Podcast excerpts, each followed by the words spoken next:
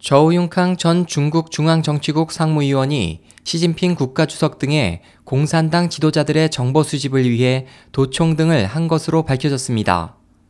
21일 영국 일간 텔레그래프는 블룸버그 통신을 인용해 저우융캉이 공산당 지도자 가족들의 정치적 입장과 자산, 사생활에 대한 정보를 입수하기 위해 도청 등 여러 방법을 사용한 사실이 중국 당국의 수사 과정에서 밝혀졌다면서 저우와 보시라이 전 충칭시 당서기가 시진핑 정권에 대한 전복 시도의 일환으로 보인다고 전했습니다.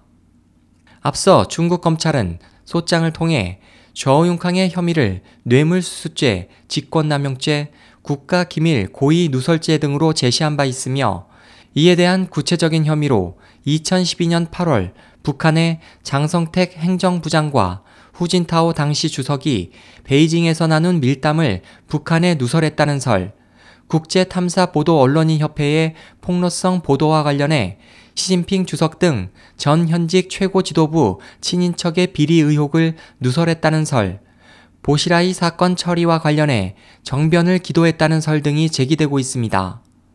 이와 관련해 블룸버그는 저우융캉의 도청 작업에 량커 전 베이징시 국가안전국 국장이 공모했다고 밝혔습니다.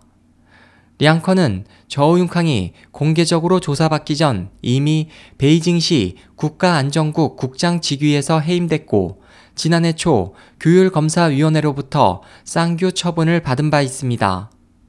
저우융캉에 대한 공식 재판은 텐진시 법원에서 열릴 예정입니다. SOH 희망지성 국제방송 홍승일이었습니다.